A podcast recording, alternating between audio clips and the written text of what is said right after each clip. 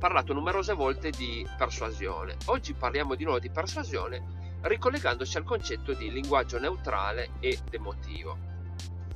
E, ehm, come sappiamo esistono, esiste un numero infinito di sinonimi per descrivere la stessa situazione. Per lo stesso aggettivo esiste un numero infinito di sinonimi. Pensiamo alla parola gay. Eh, il sinonimo può essere omosessuale, ma può anche essere checca o finocchio. Oppure la parola negro o persona di colore.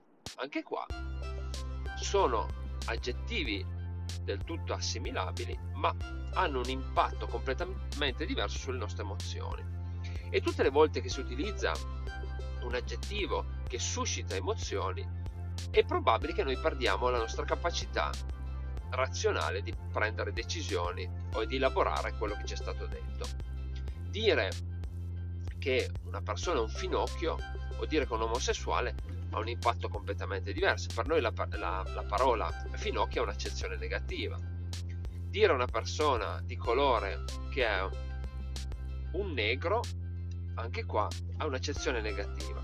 Nonostante che in inglese la parola negro, nigger, tra di loro ha un, un'accezione in realtà positiva, se lo dicono in maniera simpatica, però in italiano ha un'accezione negativa.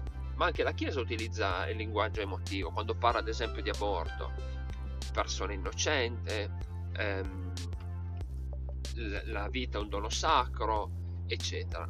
E sono tutte parole che bypassano il nostro raziocinio e probabilmente ci fanno prendere una decisione che non è mossa da motivazioni razionali ma del tutto emotive. Quindi linguaggio neutrale e linguaggio emotivo da tenere in considerazione tutte le volte che dobbiamo elaborare qualcosa. Grazie mille per l'ascolto e buona giornata. Ciao!